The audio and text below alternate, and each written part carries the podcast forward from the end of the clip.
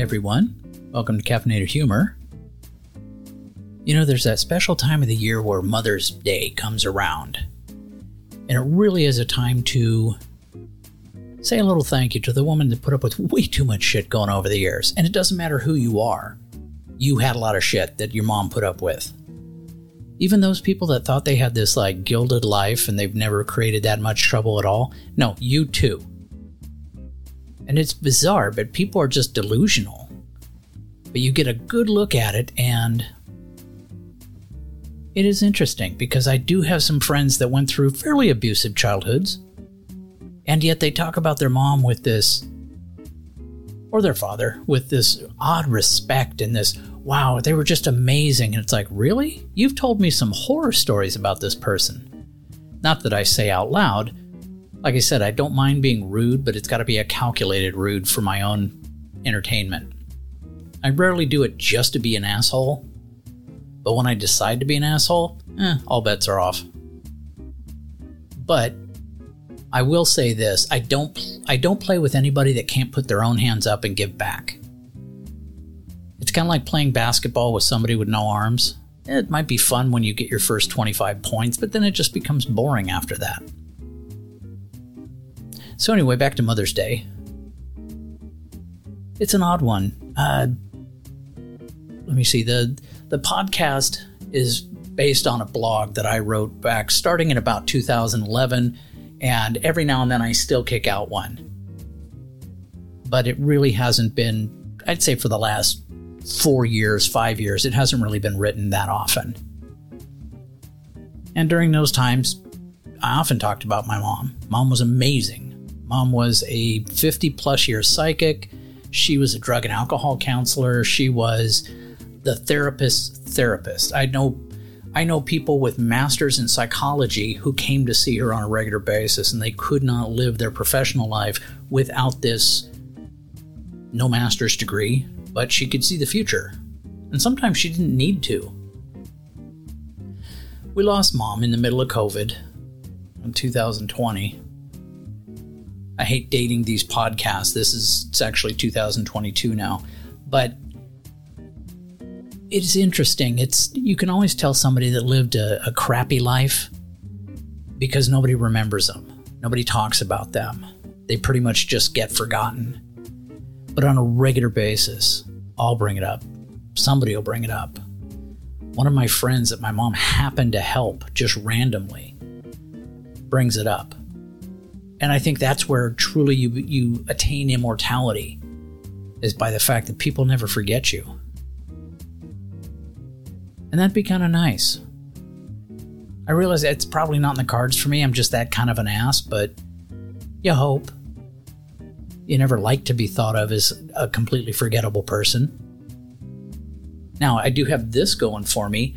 Um, probably about 20, make that 30 years ago, I went to a sales seminar. This was early in my sales career, and it was how to improve your memory so that you can remember people's names. And they said, make up something interesting about your name, and people will remember it, but they'll be encouraged to make up something about their name. So it's the long and the short of it is, I introduced myself as I'm named after a deceased, uh, an assassinated president. Well, about seven years ago, I was flying up to Portland, Oregon to see my kids from Los Angeles. I'm going through a, a, a switching planes in San Jose, which that was one of the last times I took anything with a, a switching planes, and I just started flying nonstop. But as I'm walking through the airport, a guy walks by me and looks at me, snaps his fingers, and goes, Well, I won't go into it, but he says my name. And I said, Do I know you? He says, you're going to laugh. We were in a memory seminar. I said, Really? He says, Yeah, you're named after an assassinated president. How could I forget that? And it's like, it was 25 years later, and the guy still remembered. Now, did the seminar work for me? Oh, hell no, I didn't remember his name. But in my defense, he did say he didn't come up with anything good about his name. And he had it, at best, like one step away from John Smith. I mean, it was just that generic a name. So you either have to figure out something interesting about your name, or you have to have such an over the top personality that no one forgets your name. Or you could just be a psychic. And that's never forgettable. But if you roll all this reminiscing and some sad and some odd and some just weird into just one com- clear, concise thought, you end up with today's episode. Don't mess with mom. On today's caffeinated humor. Imagine there is a fire in a house full of people. Chaos, shouting, hysteria, and mimosas? Right, it's not a fire, it's just Mother's Day with the whole family. A big family breakfast has become the ritual over the last few years. It's a long story, but we're a family of either mechanics or short order cooks, and quite a few of us are both. Not me, of course, I'm a shitty mechanic. But the house is full of people. My people. This is both a good thing and a bad thing. I come from very loud, very in your face people. It's kind of like being raised in a shark tank, which only works out fine if you are a shark. And if you aren't, say you're dating or you're married into the shark tank, into the clan, God help you. Over the years, I brought women I was dating to family functions, and, and inside of five minutes, their eyes are rolling like a horse in a forest fire. Here's a quick three examples.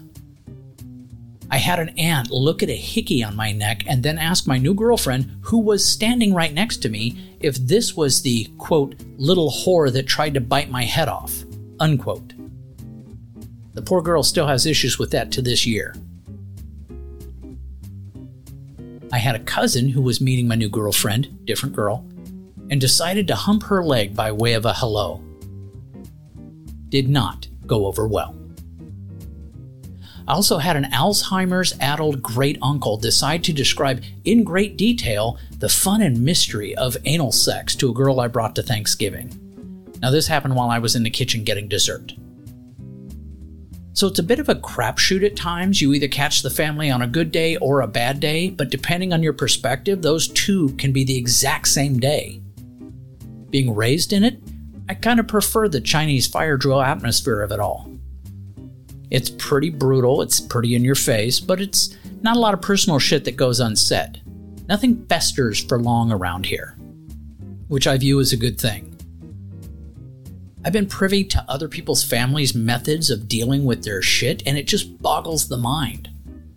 I know of a family with, say, the daughter is mad at the mother. What does she do? Of course, she makes plans to go shopping with mom, and they both pretend that everything is fine and nothing's wrong. In the meantime, she calls mom's sister and tells her what a rotten bitch her mom is. Then she hangs up, and it's just unspoken understood that the sister's gonna call mom now and tell her everything that she said.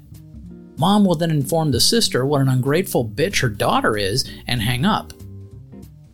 Unspoken, complete understanding that the sister will now call the daughter and relay that info. But nobody says shit in person. It's the most dysfunctional, passive aggressive shit I've ever seen. God, it just gives me a headache thinking about it. Back to the house and breakfast. I do like Mother's Day. It's a fitting tribute to a woman I have come to view as both a force of nature and one of the most powerful alpha females I have ever known or will ever know. Plus, she can see the future. Long story there, no judgment here. Plus, I like mimosas. Happy Mother's Day, Mom. From your rotten kid. Love you. Time for some coffee.